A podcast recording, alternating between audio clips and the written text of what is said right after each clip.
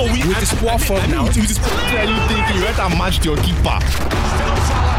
It's your boy Shea Wolo. It was nice. And you're listening to Ball Gecko Podcast.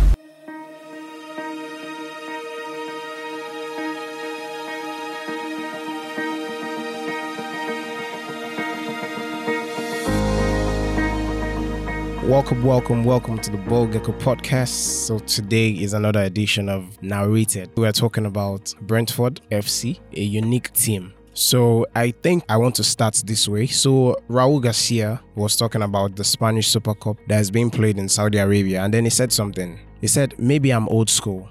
In his words, but football has changed, and the fans have been forgotten. Football now is all about making money and finding sponsors. We are forgetting the basics, the atmosphere, families enjoying games together, kickoff times that suit spectators. It's changed a lot since I started playing.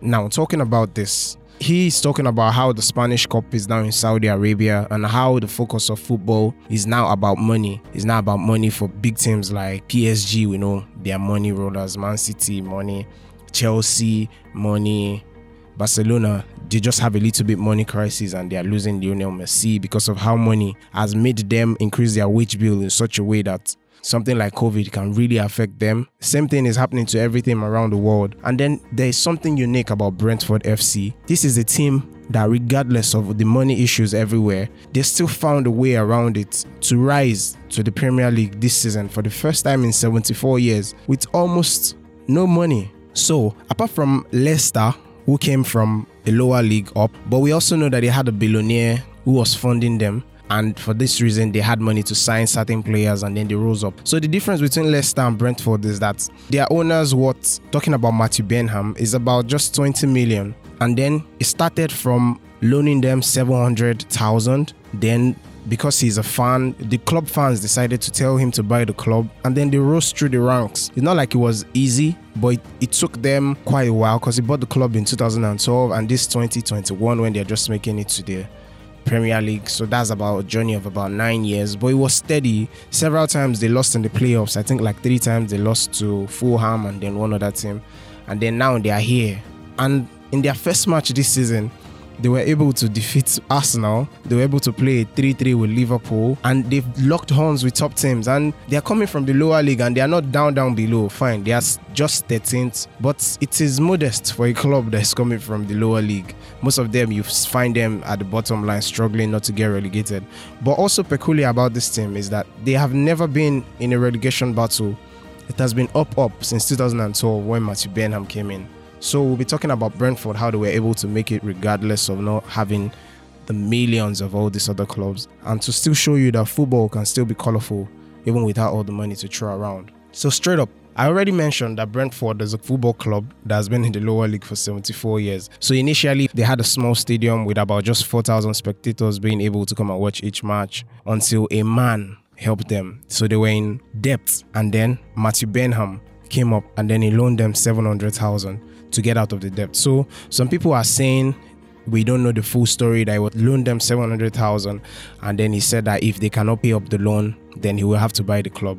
But the fans are saying no that that was not the story that initially gave them 700,000 and then he was still investing in the club and then they saw how much he was so drawn into investing after he had invested like almost 100 million that they told him that baba just buy this club now why is this story true or not true, I'll give you my own opinion. So, Matthew Benham was a physics graduate from Oxford University.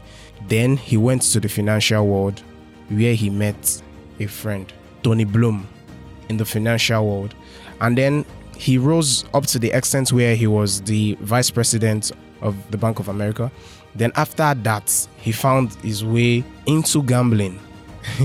now, this is very unique because he now believed in using statistics to do so many things. Before we get to that, let's talk about who Matthew Benham is in much more details. Now, this guy is somebody that there's almost no information about him online. He is very, very low key. He's so low key that nobody knows his exact age. You can imagine in this age and time, nobody knows his exact age. Nobody knows if he's actually British.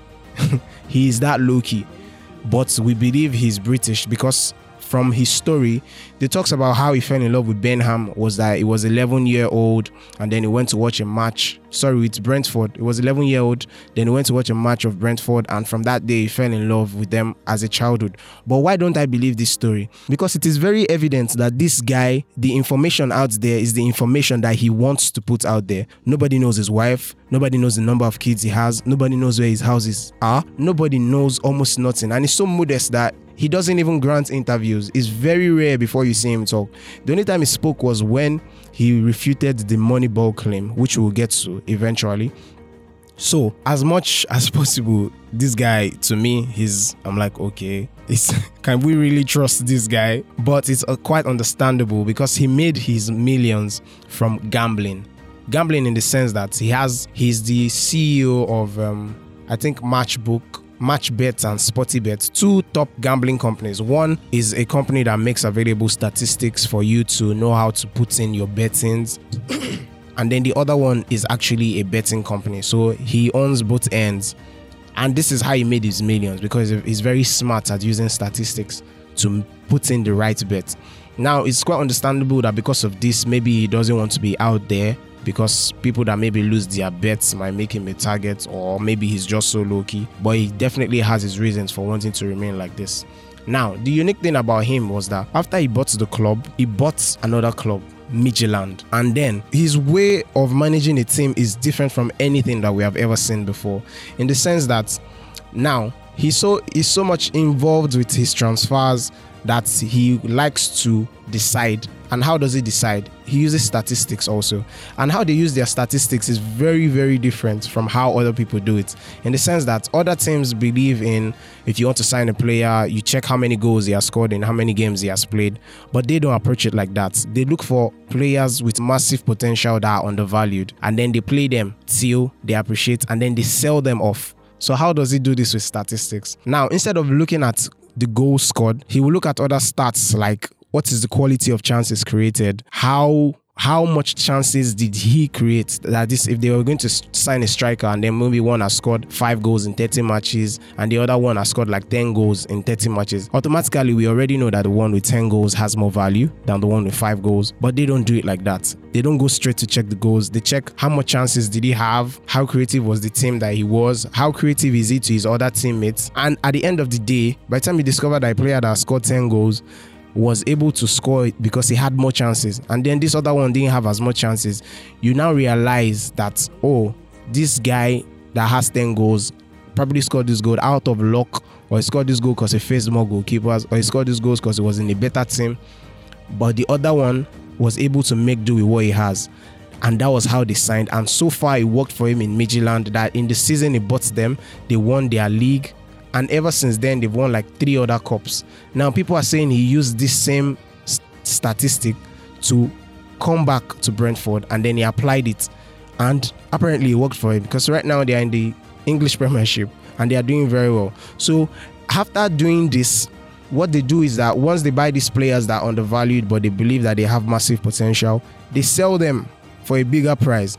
Now, they start, for example, the bought Said Benrahma for 3.8 million and they sold him, sold him to West Ham for 40 million.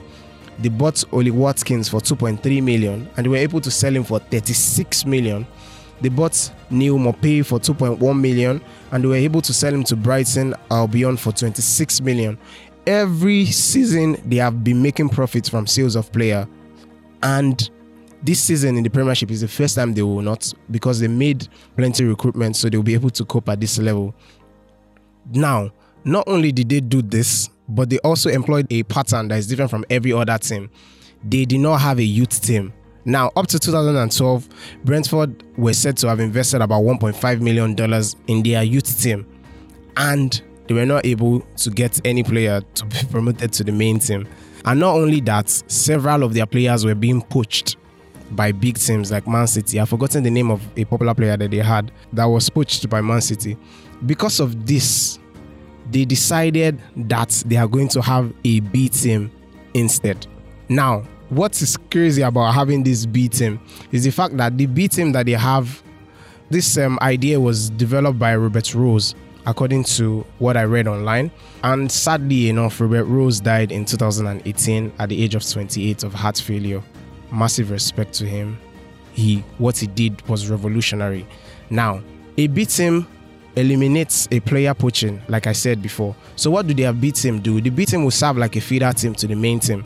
In the sense that the B team now was made up of players from the age of 17 to 20 that were rejects of other teams. So if you are in an academy, a big academy, and then you are rejected, which, which is usually the age that footballers get rejected, that's between when they are supposed to sign a pro contract. They pick these players up and then they bring them to their team and then they allow them play. And they said they do this because they believe that value should not be determined until he has played at least 35 games. Meaning, if you are rejected in your other club, you have an opportunity to come and prove yourself at Brentford on a large scale. And they do this in the way that their B team now serves like another team on its own and they keep playing football matches. They play against under 19s, under 23s of other teams just to build momentum, You know what these players are capable of. And from this B team, the moment they sell their star players, because they are a team that make their money from selling their star players, immediately they sell the Ollie Watkins, the Benrahma, they go to the B team and pick players and move them to the first team. Now, you cannot sign players from their B team according to the rules in the English Premiership. You can't poach from them because they are signed under a contract because they are like a team you have to pay them. And nobody wants to take the risk of signing somebody from a B team that has not played in the main league. So it worked like magic for them that immediately they move you from the B team to replace the other players in the A team. They prove themselves and the standout performance amongst them, they sell them up immediately. And because of this, they were able to make millions to keep the club afloat until they are able to get to the Premier League right now, where they are now, for the first time, they've spent more than they have purchased. So the unique thing about this team is that they make more money from sales than from purchase because of this. So now people were accusing um, them that it is a money ball. There's if you've watched the movie Moneyball, where is a movie that about buying players that are undervalued and then selling them for a high price. But he said no, that that's not what he does, that he's purely statistics. And so far, so good, like I said earlier, statistic has worked for him beautifully in making his millions and also in running his clubs. Now, what I'm trying to take or what I'm trying to gather from all of this story is that regardless of how much money can spoil a thing, a beautiful thing on several fronts sometimes, there is still always a way. Football is so multi-dimensional that if you can sit down enough to walk and walk around your difficulties, you can still bring out a beautiful team. Brentford is a team that aside from doing all of this they said they also use statistics to sign the players that they are going to sign after finding out all these details in the sense that if they have a team that is doesn't have good crossers they will not sign a striker that is best at heading. So if they have a team that is full of short people, they will not work, they won't focus on their set piece. Talking about set pieces, they also did a stat to find out that 40% of the goals that Midland scored to win their league was from set pieces, 41% of their goals. Meaning, focusing on set pieces can also you these people finding a way around the system to work for them. So they hired coaches, they hired several people to determine how they will cross the ball, where each player will stand. If you watch very closely, this year too, Chelsea has scored a lot of goals from set pieces, including recently the match that they played against Tottenham. It's because they hired a coach that that is his focus, that's his specialty, set piece.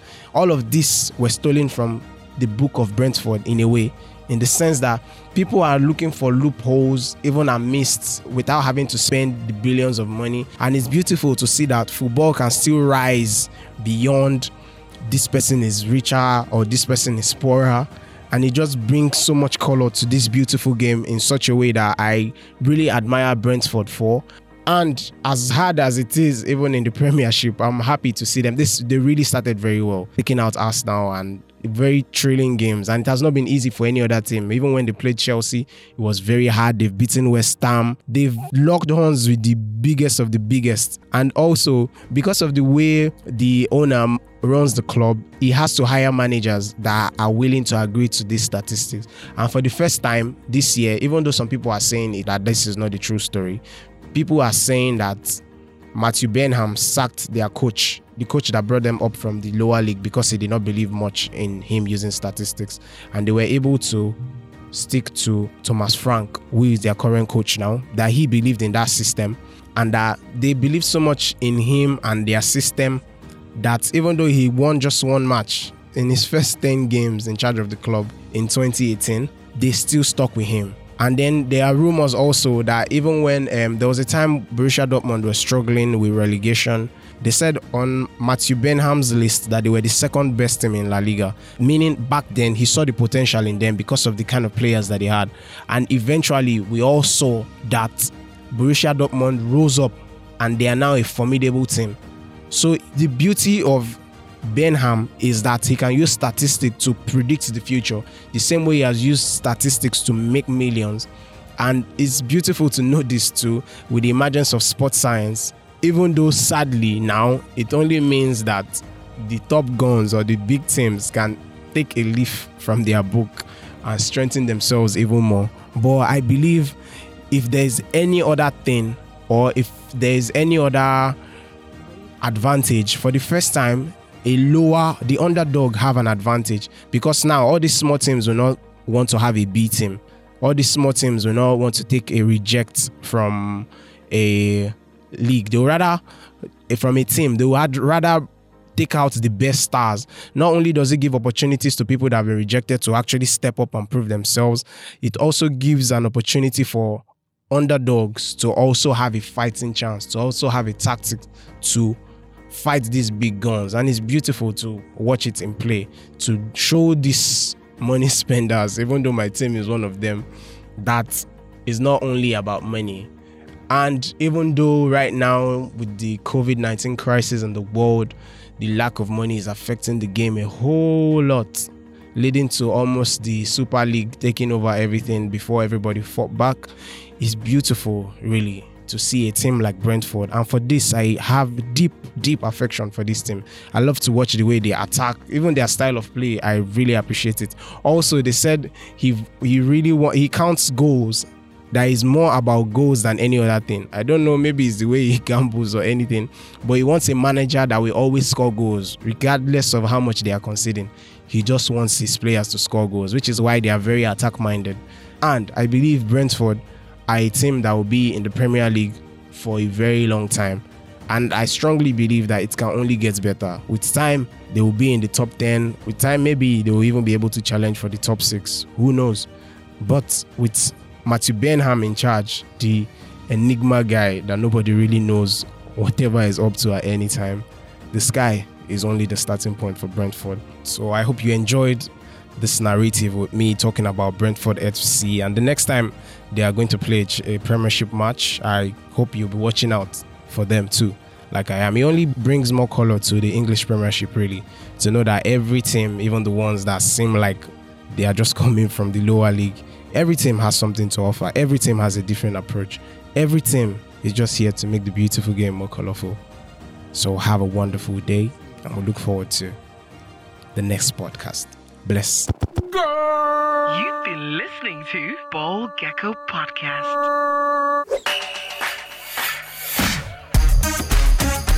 Hi guys, welcome to the AFCON segment of the Ball Gecko podcast made brighter by MTN. And today we're going to be talking defenders, defenders of the African Cup of Nations. We've seen some defenders. I mean, we've seen a lot of one 0 scorelines this um, this tournament. so you think it's the defenders that yeah, are doing well? definitely. You have to look at them and say these guys are I defending. think I think it's best. They'll say um, uh, they'll say if it's a 0-0 scoreline, look at the bright side. It means the defenders are doing the, the right job or exactly. the good job. They are earning their money, and we've seen um, some really good defenders uh, at the Africa Cup of Nations. We've seen Yeah. Troost-Ekong and Omeruo were imperious against Egypt. True. Same thing. We've not seen the lot of all our defenders yet because of COVID. Koulibaly. yeah, true. We I haven't seen he's the most Koulibaly play, but we did see African um, Kolka against Algeria, almost single-handedly saving them the game as well. Yeah. Omeruo saved us our game. Yeah, too. he did. I mean, Until he got same injured. thing. Ola Aina defended yes, very well. too. True. So we want to look at their predecessors and see which of these African defenders really was the greatest at Af- at, at their, was the greatest at the Africa Cup of Nations. We've seen a lot of defenders come to the Cup of Nations and prove their mark. We've seen players like Sammy Kuffour. We've seen players like Robert. Um, we've seen players like Rigobert Song. We've seen players Yeah. like Christian Chukwu. that guy, that song guy is like a rock. I remember every time Nigeria plays against um, Cameroon. I know we've always had um, strong Mm. Forwards, yeah. but he just is like 'Cause he Van himself was strong, Van Dijk of the exactly. past. Because he was tall and everything. Tall, Without his hair, intimidating. it's like a work of art. and he was actually a really good penalty Yes. taker as well. yeah, and it was actually fast. You know, ah, funny enough, thinking about it, I it, apart from Van Dijk, I've not really seen any defender with that frame. But now that you mentioned Song, it was almost that same kind of frame too. This Van Dijk is just another level. So about the African guys, I think let's take it home now. Taribo West. Yeah, we also had Pastor Taribo West as Yes. well. It was very good for Nigeria at the Africa Cup of Nations as well. Played for a lot of top clubs, Inter Milan, Yes, Milan as well. Did they win the Nations Cup with us? So uh, thinking about did Taribo West win the Nations Cup for us? No, I don't think he did win the Nations Cup for us because uh, he was runner-up in 2000. Yes. You remember the yes. penalty by the guy we just mentioned, Rigobert Song, that won it for Cameroon on home soil, and I particularly cannot wait for us to exact revenge against Cameroon Maybe and it'll win the final. yes. Now this year, win the tournament in Yaoundé. That would be like the best thing ever. Man, we, we deserve to celebrate this year. Exactly. I, am hoping the Super Eagles will bring something home for us. But yeah, Taribo the never trophy.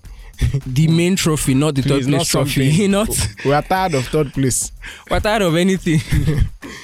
What about um, Joseph Yobo? Between Joseph Yobo and Taribo West, who do you think was a more formidable uh, defender? Well, for, for, for Nigeria, I would say it was Joseph Yobo for one thing because there was uh, more longevity on his part. I mean, he holds he held the record before Ahmed Musa for the most number of appearances for Nigeria. yes, yes. and he was solid throughout. Right, and he, he won the Nations Cup. He won the exactly. He won the Nations Cup in 2013. Although you would want to pity Taribo because, in as much as we will say, okay, he didn't really win the Nations Cup, but you remember in uh, the the periods where he most likely could have won the Nations Cup were periods where Nigeria were not allowed to play the Nations Cup in uh, 96 and 98 due to some, you know, some stuff that we might not want to get into on, on the podcast.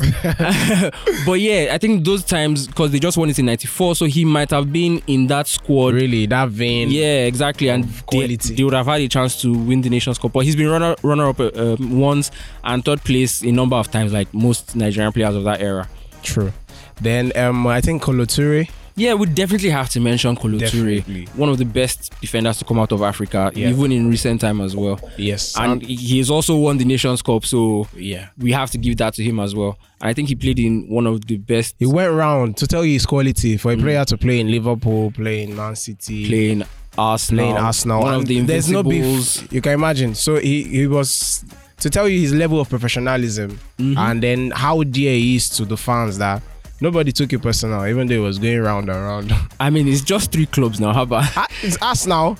Yeah, and, Liverpool, then Liverpool and, and then City. I don't I don't think any other player has gone like that round. Well, maybe not, but Ah. I mean, the beef couldn't have been so much. True, sharp. For maybe Arsenal, Chelsea, then there would have been strong exactly. beef. There have But been serious Liverpool- beef.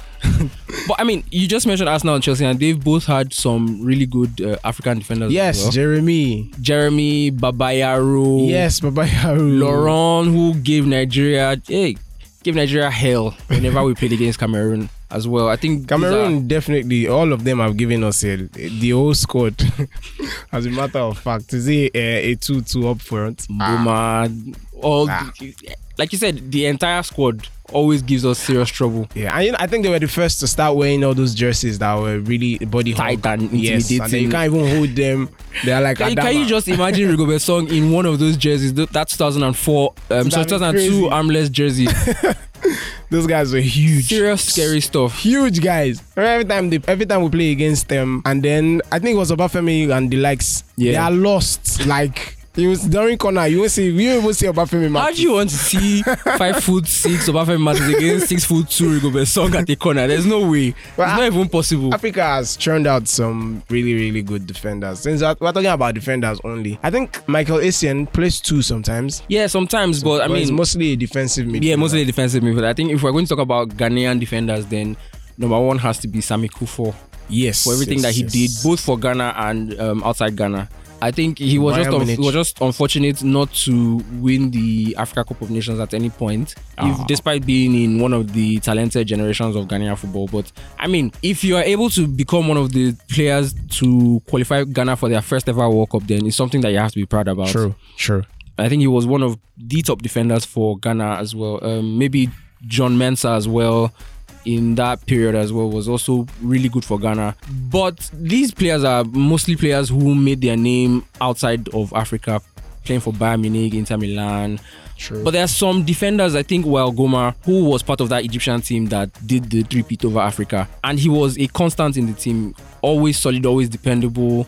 To go that length and be of that much quality, I think his name should be brought up as one of the greatest. The funny in- thing is that yeah, because you said you are talking about people that are playing in Africa and then Mm. still bring more quality. There's something about their league in Egypt. It's quite formidable because you can see from Al Ahly how they can go on streak winning the CAF CAF Champions, Champions League. League as if it's their birthright. and it's it's beautiful. I I pray that our football will get to that level eventually, where all our leagues will be so strong that we can pick players. All these issues of COVID not releasing Yeah. players, it will really be It nice. would not matter because you could just Yes, pick pick someone any from the local base. league and know that this person is good enough we'll get for the there. team. It's it's gradually. Europe too didn't get here overnight. I believe in us. One Africa. Well, um, going back to Ivory Coast and talking about um, the defenders that really made their name in Ivory Coast, one of Kolo Toure's defensive partners also deserves to be on this list, and that's Didier Zokora. Tottenham's Hmm. I Didier. Zokora, who was really I good. I, I thought you were even going to say um, Eboué. Yeah, Eboué as well. Eboué was really good for Arsenal. Yes, he was. I mean, when he was at the peak of his game, he was one of the best right Yes, backs in, funny in, uh, enough, he was Africa as well. We, Arsenal have even forgotten all about him. He was he was which would be really unfortunate else. because he was what I mean, it was almost Guy- like a progression yes from African fullback to African fullback in that they went from Lauren of Yes. Cameroon to Eboué of um, Ivory Coast. Ivory Coast. We've had some beautiful players. Yeah, we really on- have, especially really on have. the especially our the right backs and the And left, left backs. Because like Africa, we always have that pace. I mean, We always we have could that talk strength. of Taye Taiwo as well. yes, exactly. Olympic Marcel that started from um, the Under under 17 where it was yeah. third. Mercy was That was on the 20. Messi rather. was first. Mikel was two. yeah. And Taye Taiwo was third as well. Taye Taiwo is still playing football. Did you know that? Yeah, he is, he is, he is. Although maybe not in the kind of clubs that will be looking Yes, out for I every heard day, but recently that he, he got signed. I said he still believes in playing football. Blah blah. Another thing about Nigeria, because we have so many talents, we quickly churn them out. Like see Victor Moses still playing well, but still he can't come to the national. But I don't think he's on the he's, he's not on the level where we want a True, national true. team player to be True. at the moment. True.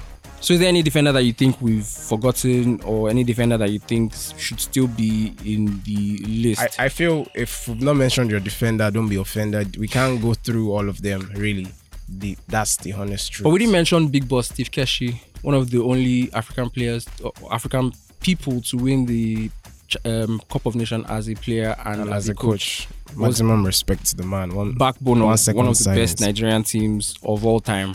It's great. Even up till now, this the new generation or the '94 generation, them um Amokachi, them they still talk about him. I think they still talk about how much of an influence he was. Mm-hmm. He he's like he was like a Both big brother to all of on them. the pitch as well. Even after he retired, he he's just such a vibe. I'm I'm glad that at least we're able to celebrate him, especially with him bringing the Nations Cup as a manager. He was able to get a house and all these other stuffs. and up to now, good things are still being said about him. I, to me, I think that's my man. If I was going to go with one person, it would be him because he did it as a player, he did it as a manager again. Massive, massive respect, and he's Nigerian. I'm proud to be Nigerian because of, Of course, like of course you are. All right, guys, thank you so much for listening. This has been the AFCON section or segment rather of the Ball Gecko podcast made brighter by MTN. See you next time. Was Ball Gecko Podcast. For more content, please follow us on Instagram, Facebook, Twitter, TikTok, and YouTube at Ball Gecko. Also check out our website at www.ballgecko.com.